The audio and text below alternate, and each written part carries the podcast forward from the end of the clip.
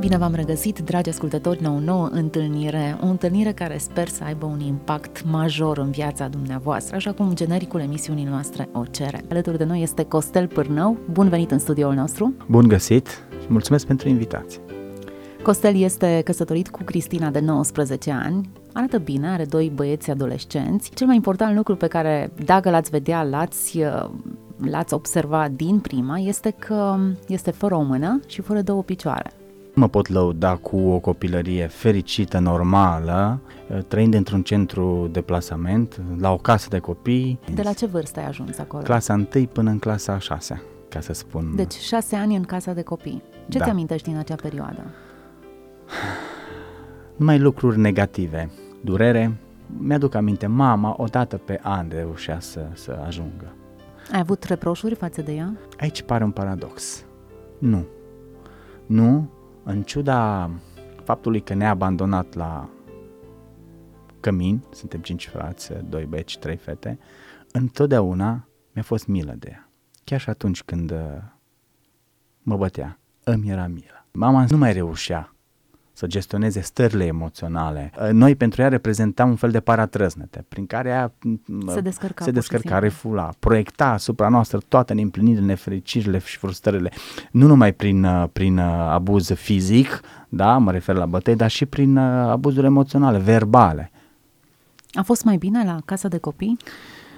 Uh, nu, nu are cum să fie mai bine la casa de copii așa cum era acasă, dar eram cinci frățiori, uh, construiam jocuri de ale noastre, ne împărțeam în grupuri, uh, ne jucam de-a mama și de-a tata, aveam universul nostru, dar acolo la casa de copii nu.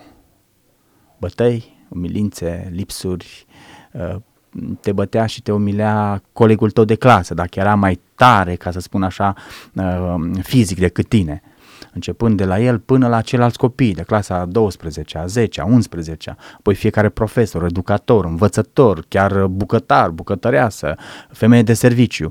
Fiecare avea metodele lui de a te educa, de a te disciplina. De ce? Pentru că ei aveau inoculat în mintea lor o percepție falsă. Cum că copiii de la casă de copii sunt niște copii sălbatici și ca atare trebuie să-i strunești. Cum? Prin forță să-i bați, să-i pui cu mâinile la spate și să stea doar privirea să-și o miște. Atât. Nici n-avea voie să scârțe în clasă, la sala de mese, în dormitor. Uite ce lucruri triste vorbim noi. Ai ieșit din uh, casa de copii? Da. Dar, a fost mai bine după aceea? Până să ies fizic, eu am ieșit, uh, ca să spun așa, din punct de vedere emoțional. emoțional. Îmi spuneam un singur lucru. Niciodată nu vreau să mă integrez aici. Atunci când aveam pauză, aproape în fiecare zi, timp de șase ani de zile, făceam măture ale gardului, dintr-o parte în cealaltă, pentru că gardul um, dădea într-un bulevard destul de spațios la intrare în, în acel oraș. În speranța că într-o zi cineva mă va remarca și mă va lua acasă fie și pentru weekend, sâmbătă sau duminică și îmi spuneam, dacă s-ar întâmpla lucrul acesta, promit că nu voi pune mâna pe nimic, voi fi copil cu minte, ascultător, plin de bun simț. Povești triste, Mie, pe mine cel puțin m-a, m-a emoționat. Mă gândeam că dacă aș fi trecut prin acel oraș pe lângă gard, n-aș fi putut să trec. ar fi emoționat uh, un copil care stă singur acolo. Nu te-ai născut fără mână și fără picioare. La necazul tău uh, din uh, casa de copii s-au adăugat altele. Da, se pare că așa este. Neștiind ce mă așteaptă, am primit într-o zi vestea eliberării. Mama ne-a luat pe toți de la casa de copii, nu mi-a venit să cred. Acum eliberarea se contura la orizont din punct de vedere fizic. Prin anii 87 am ajuns în Timișoara. Mama ajunsese cu un an sau doi înaintea noastră. Obținuse doar un loc de muncă undeva la o întreprindere de papuci pe un post de necalificat. Ea a sperat că dacă își aduce cei cinci copii, va forța într-un fel mâna autorităților de la acea vreme să-i pună la dispoziție o locuință, un apartament. Ei, a calculat greșit. Lucrurile nu s-au întâmplat așa. Aici ne-au așteptat niște condiții mult mai grele decât la casa de copii.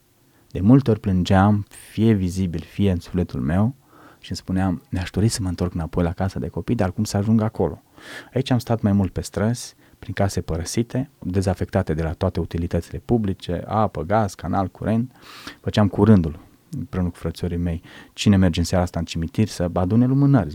Nu de multe ori ne evacuau autoritățile, sigileau ușa, dormeam în curțile oamenilor, uh, umblam pe străzi cu lucrurile după noi în căutarea unei alte locuinți. Mă întrebam când se va sfârși? Să ne cărăm lucrurile la propriu, să umblăm nopțile pe la șantiere, să demolăm de pe acolo bucăți de lemne, tot ce se putea, să avem, să ne încălzim, să gătim. O butelie nu, nu aveam. A doua zi trebuia să plecăm la școală, cu burțile goale, cu inimile înfrânte, cu sufletele îndurerate. Mi-aduc aminte că ne aflam în primăvara anului 89. Ne mutasem abuziv într-un apartament de pe strada Bicaz, eu o numesc strada Necaz, numărul 11. Am stat vreo două luni de zile acolo. Între timp, o vecină nu ne-a suportat acolo, pe moldoveanca aceasta cu cinci copii. Deși noi ne simțeam destul de umiliți, de obidiți, de abătuți, numai cu privirile în jos umblam, să rămână, bună ziua, uh, umblam pe vârful picioarelor, uh, aș putea spune, fără să deranjăm pe nimeni. Nu eram copii obrajnici, gălăgioși, nu ne permiteam luxul acesta. Și a făcut tot ceea ce a stat în putere și ne-a amenințat cu evacuarea umblăm pe la toate autoritățile competente. Frământându-ne noi înainte să intrăm în audiență, oare o fi adevărat sau nu o fi adevărat, dar uneori ne gândeam, da, n-are cum să ne arunce afară în curte, e prea mult, nu se poate, dar oameni sunt și ei. Ce să vă spun că cineva s-a dus și a văzut cum stau lucrurile, s-a întors înapoi, i-a spus mamei mele, îmi pare rău să vă spun, dar lucrurile vă sunt aruncate în curte, ușa este sigilat. Mama a leșinat în fața ușii primarului, Ah, zic, mai jos de atât se poate coboră. Câți ani aveai? Aveam 14 ani. În loc să mă pregătesc pentru liceu, pentru intrat la liceu, să știu de unde am de învățat, cum să învăț, plecam de la școală și de multe ori îmi doream să merg la nesfârșit, să nu mai ajung, să zic acasă, ca să zic așa. Știam că nu mă așteaptă nimic. Făceam pași încet și mărunți, să dureze foarte mult timp să, să, să ajungă acasă. Și am ajuns acasă, pe strada Bicaz, toate lucrurile în curte. Două săptămâni acolo am dormit, sub cerul liber. Am mâncat din mila vecinilor, ne mai acceptau la ei la baie din milă. Și am spus, Doamne, ce este de făcut? De repet, eram în primăvara lui 89, țin minte. În decembrie a venit revoluția, schimbarea și zic, gata, ultima șansă. Trebuie să luăm din nou cu asalt toate instituțiile să putem obține o locuință. Așa am și făcut. Am reluat asaltul, am primit un apartament în Freidorf. Când am intrat pentru prima dată în acel apartament, nu venea să cred. Mi s-a părut o lume de vis, de baz. Lumină, apă caldă, uh, curățenie, două camere, Două da, camere la cinci copii. La cinci copii, da. Altcineva cu trei persoane, că o soție și un copil au primit, a primit cu trei în același bloc. Dar pentru noi n-am mai contat, n-am mai făcut pretenții, n-am mai emis pretenții. Am fost fericiți. Da. Rămăsesem fără liceu, doar copii clase, aveam 17 ani, nu aveam buletin, mă simțeam al nimănui. Mama a trebuit să semneze pentru mine, să-și asume responsabilitatea, uh, pentru că m-am angajat la una dintre cele mai mari firme de construcție din Timișoara făceam mortar, căram saci cu nisip, uh, uh, cum îi spune, saci de ciment în spate, eram un copil, eram adolescent, nu trăisem adolescența, copilăria nici atât, nu aveam noțiuni despre lucrul acesta. Doar gândindu-mă cum să ies din această împrejurare, cum să ies din această conjunctură, să-mi pot forma o familie, un viitor sacii de 50 de kg de ciment, eu nu-i percepeam cât de grei erau, gândindu-mă la aceste lucruri zi de zi, doar până în momentul când ajungeam lângă acea betonieră. Și zile mă gândeam ce opțiune am să ies din situația aceasta. Dar, și atunci am spus, am una singură, să împlinesc 18 ani, să pot pleca într-o țară străină. Fac un viitor, să-mi construiesc un viitor de unul singur. Viitorul constă în familie, casă, copii, o mașină, un apartament, lucruri obișnuite, comune. Numai că, înainte, cu câteva luni de zile, să împlinesc 18 ani și să-mi pun eu planurile mele în aplicare, pe care le creionasem în mintea mea, într-o zi de duminică, s-a întâmplat un lucru care a schimbat radical tot ceea ce îmi făurisem în mintea mea, a schimbat pe mine însumi, a schimbat uh, familia, a schimbat uh, relațiile de prietenie, totul. Nimic nu a mai rămas în picioare. O zi de duminică, frumoasă, călduroasă de vară, 23 august, mă aflam în, în stația tramvaiului 3, în fața liceului auto, pregătit să mă urc în tramvai. Am pus piciorul drept pe prima treaptă a tramvaiului, urma să-l pun să pun piciorul stâng pe cea de-a doua treaptă. În momentul acela tramvaiul a pornit brusc de pe loc. S-a produs un uh, șoc, o zmuncitură. Acea zmuncitură m-a dezechilibrat de pe trepte și m-a proiectat cu spatele de bara care afișează programul de mers din stație. Bara m-a proiectat la rândul ei cu fața direct în tabla tramvaiului și m-am scurs sub roți. Nu mai putând să fac niciun fel de manevră de a scăpa cumva. Roțile a trecut peste trupul meu, peste mâna stângă, piciorul stâng și piciorul drept. Tramvaiul nu s-a oprit și a continuat mersul, de-abia după 25 de metri s-a oprit. În momentul când uh, a avut loc impactul, nu am simțit decât o căldură și simțeam cum sunt tras și huruitul roților, atât. La un moment dat am simțit că nu mai sunt tras și multe voci, vocile oamenilor care au alergat, au oprit tramvaiul și nu, nu știau cum să mă prindă, să mă tragă, să mă scoată afară de sub de după acele roți, practic eram după, după roți. Încă ai rămas sub tramvai? Da, după roți. Mi-a spus un prieten care a coborât din cabina vatmanului și am coborât, m-am uitat, nu se vedea nimic, m-am plecat și te-am văzut după roți. Acolo tu pipăiai cu mâna dreaptă, care mi-a rămas validă uh, și, și bolboroseai ceva, ce spuneai? Și atunci mi-am amintit, căutam uh, marginea bordurii să mă prind cu mâna de ea și să mă trag afară, uh, spunând vreau acasă. Acasă mi se părea mult mai aproape la doi pași, pentru că spuneam, dacă ajung acasă am șanse să scap, dar unde doream eu să ajung mi se părea prea departe și nu voi scăpa. Atât spuneam, vreau acasă. Care a fost primul gând când ți-ai dat seama că ai rămas fără membre? După ce am deschis ochii, stăteam întins pe pat la reanimare. M-am uitat în partea stângă și am văzut un gol, un gaur în cerceaf. Lipsește piciorul stâng, partea dreaptă, mai jos de genunchi un pic lipsea piciorul drept, în partea stângă. Până atunci nu am reacționat. Dar în momentul când mi-am plotit privirea din partea dreaptă și am văzut partea stângă, o jumătate de mână bandajată, da? atunci am început să strig din toate puterile, cu toate puterile pe care le aveam și să mișc capul în stânga și în dreapta, că altceva nu mai rămăsese de făcut și să-mi spun, Doamne, este prea mult, nu se poate, imposibil, nu, nu, nu, nu, nu, nu pot să cred, nu accept, nu se poate. Trei zile din cele 14 cât am stat la reanimare, am refuzat într-un mod conștient și categoric realitatea, aducându-mi aminte de toate acele scene de la casă de copii, lipsa protecției părinților, a iubirea, a afecțiunilor, da, a mânghierilor, relației frățești, toate aceste lucruri mi-au lipsit, a faptului că am trăit pe străzi, prin casele aceste părăsite și altor lucruri care timpul nu mi le permite să le aduc în prim plan, toate acestea să m-au determinat să spun nu se poate, este prea mult. Nu, zic, sunt un actor care joacă rolul unei persoane cu abilități, după aceea cu bar din pace pleacă acasă. Trei zile mi-am indus această stare. După a treia zi am zis, nu se poate, este realitate. Dar cum să o accepti? Cum să mergi mai departe?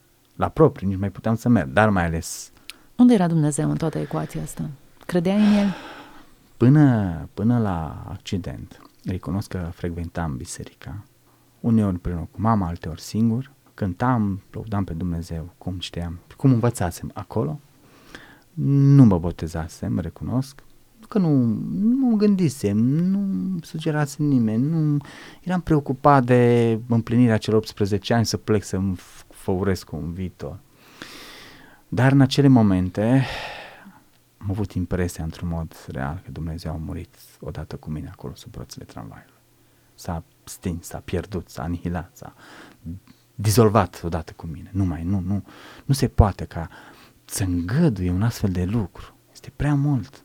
N-am apucat să mă duc la discotecă, să leg o relație de prietenie cu o fată anume, simțindu-mă umilit, nu am aveam un statut social, o imagine de sine bună, nu îndrăzneam resurse financiare, materiale, haine cu care să mă îmbrac, nici nu concepeam lucrul acesta.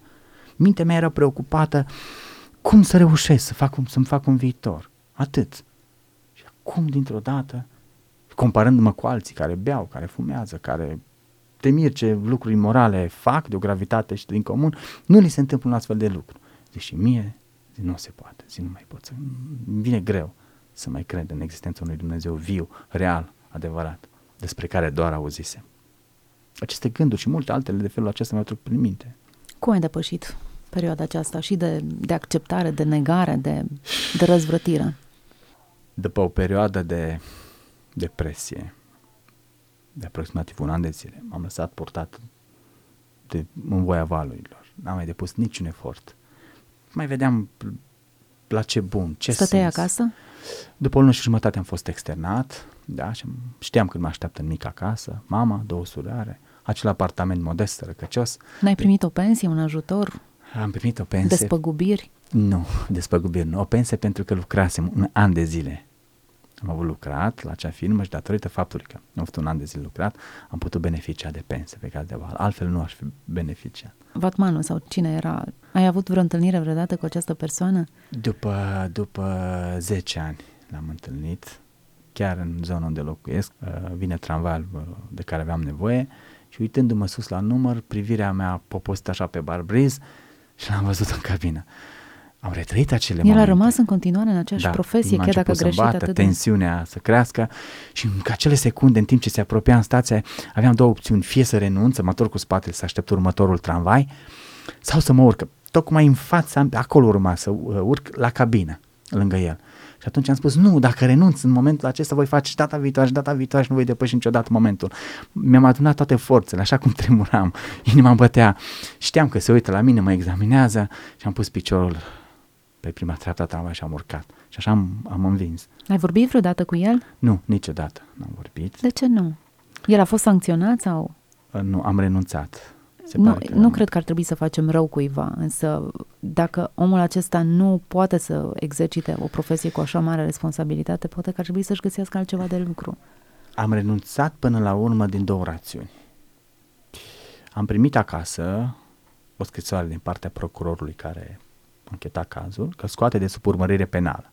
Mă rog, a decis că nu reprezintă un caz penal, dar putea să se într-o parte, cum îți spune, civilă, într-un proces. Mama s-a supărat foarte tare, de-abia a găsit pe cineva cu mașina dispus. M-a luat pe brațe, m-a urcat două etaje la tribunal. Nimeni nu ne-a dat o mână de ajutor, eram pe brațele lui. Din când în când mai punea piciorul pe una dintre trepte și se sprijinea și să se odihnească cu mine în brațe. Am ajuns într-un birou mare, spațios, m-a așezat pe scaun. Discuția a degenerat rapid într-o ceartă. El a amenințat că o scoate afară, ea a încercat să-i spună vreau să aibă loc un proces, pierd sau câștig, uh, vreau să merg până la capăt, neajungând la nicio concluzie cu mea, ne-a lăsat în birou și a părăsit biroul, am stat acolo vreo 20 de minute, acolo ne-a lăsat.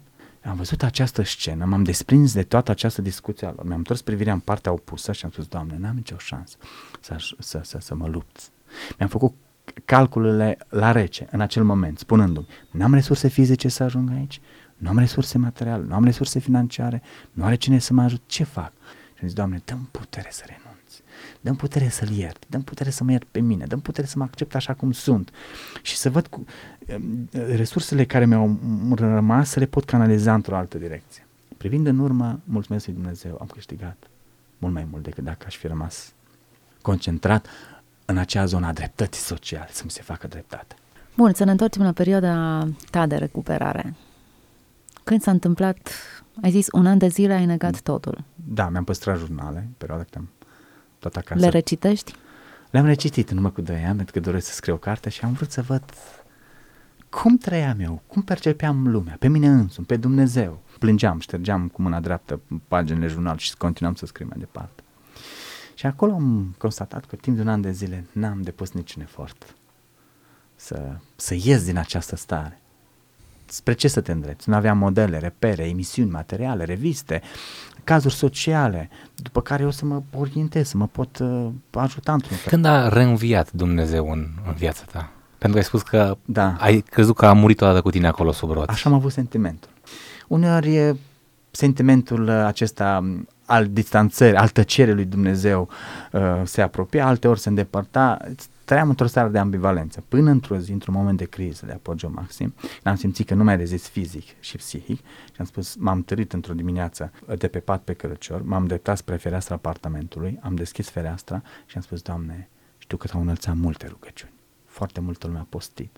Mi-au adus la cunoștință, ne-am rugat și biserica, biserici întregi, dar nu se întâmplă nimic de 2 ani de zile de când stau și aștept. Eu nu mai am resurse interioare, nu mai am resurse fizice, nu mai pot îndura, nu mai pot răbda. Dacă nu intervii să faci ceva cu viața mea, nu i-am spus ce, cum. Am spus în acel moment, am spus, Doamne, nu-ți voi spune ce, să faci ceva. Dacă nu, eu am alt plan. îmi voi pune capăt zilelor că nu mai văd niciun sens. Am încercat să rezist cu resursele pe care le-am avut. Am încercat să citesc Evangheliile. Am încercat să primez din resursele celor care veneau și spuneau, Domnul e bun, ne rugăm, dar nu se întâmpla nimic concret. Zic, nu mai pot, nu mai rezist. Atunci m-am simțit în ipostaza lui Iacov.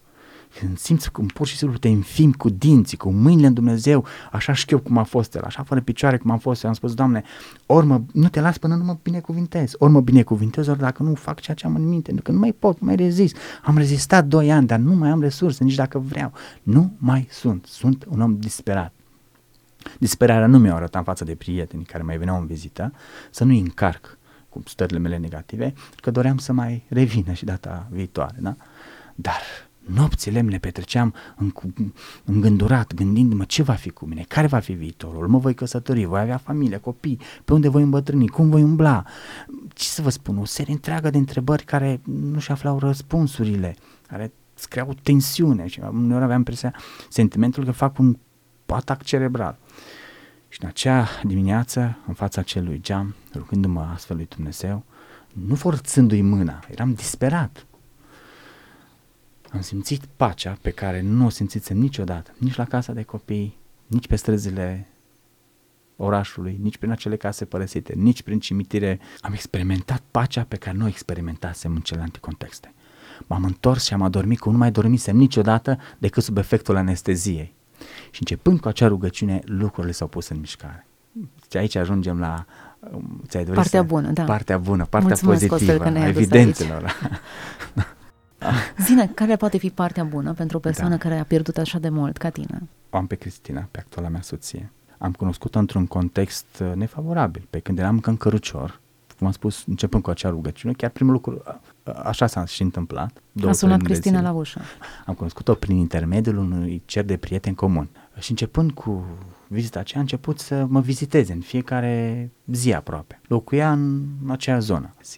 După trei luni de zile, eu m-am dus la atelor de protezare, la Lugoj, iar ea a plecat în concediu. După o lună, ne-am reîntâlnit. Eu de acum mă aflam pe picioare și am, i-aș anunțat vizita, am rugat-o pe sora mea să mă ajute, să mă ridice, aduc cârj, aduc tot ce am avut la îndemână.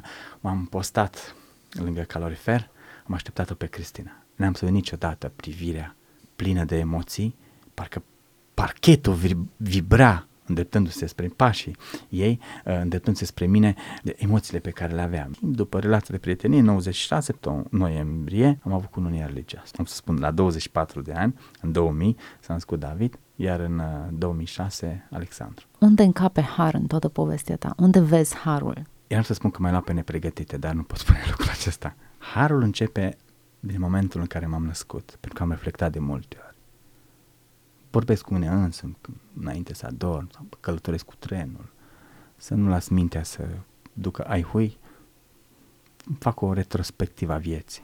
Și atunci, în contextul acesta, am găsit harul începând de când m-am născut și spun, Doamne, îți mulțumesc că ai fost cu mine în vâltoarea celei case de copii.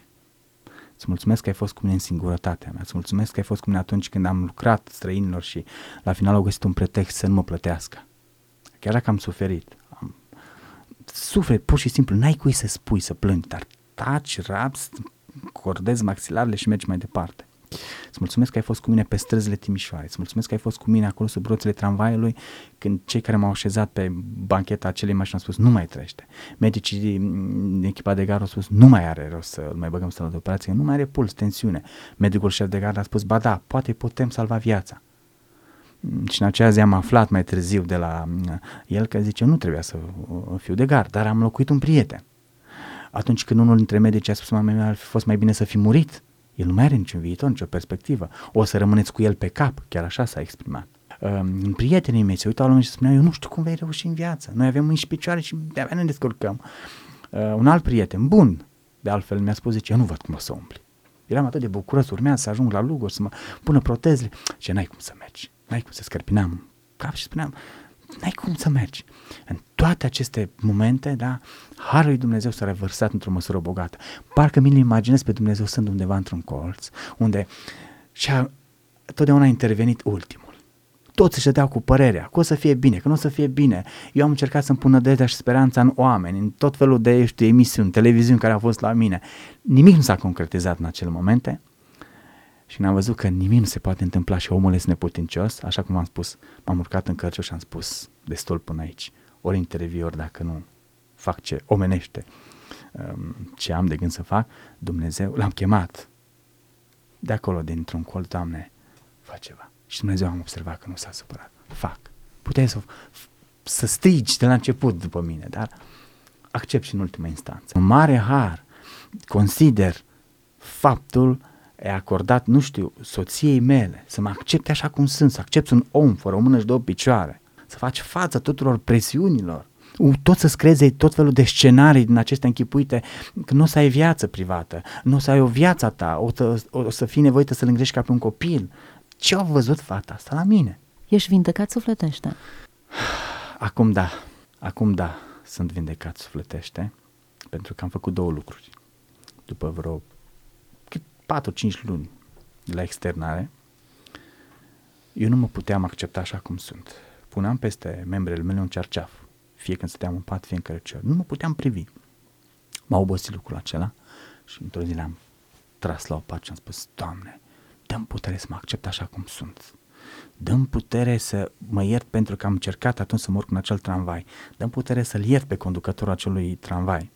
Dăm puterea aceasta e o metamorfozare, o transformare teribil de grea, sfâșietoare, pe care nu-ți vine să o faci, pentru că sinele acela, compus din neul acela, vrea dreptate, vrea dreptate, este însetat de dreptate. Și cum să renunți tu la lucrurile acestea? Ce o să zică societatea? Cum să rămâi tu în ochii societății dacă nu ai câștigat procesul? Și am zis, dă putere. Asta a fost primul pas, iar al doilea pas a fost în 2003, atunci când am încheiat un legământ cu Dumnezeu. Nu l-am încheiat pentru pâine sau pește, că pentru beneficii. Nu. Dumnezeu mi le dăduse. Locuința unde stau, uh, pe David, pe Cristina, am fost mire, am avut mireasă. Răspunsese într-un mod fact, faptic, practic tuturor întrebărilor mele, dar la vremea potrivită. Noi am vrea atunci și acolo să scăpăm de ceea ce ne doare. Dar am observat, durerea are totuși un rol și un rost în viața noastră, dacă o încercăm să o privim în alt unghi. Durerea te face să te apropii de Dumnezeu. Durerea te face să te descoperi pe tine într-o manieră la care nu te-ai fi gândit niciodată. Privești lucrurile altfel, te transformă, te schimbă. Dar în acel moment este greu să percep ceva bun în durere. Și cum spuneam, în 2003 am spus, Doamne, vreau să fiu mântuit. Vreau să închei un legământ cu tine, pentru că știu că numai prin acest legământ ac- pot accede la mântuire, la, la, la, la jertfa lui Iisus Hristos. Pot să trăiesc o viață decentă, morală pe pământ, dar dacă n-am încheiat acest legământ, la ce folos? La ce folos să mă târi acasă fără proteze și prin oraș cu proteze?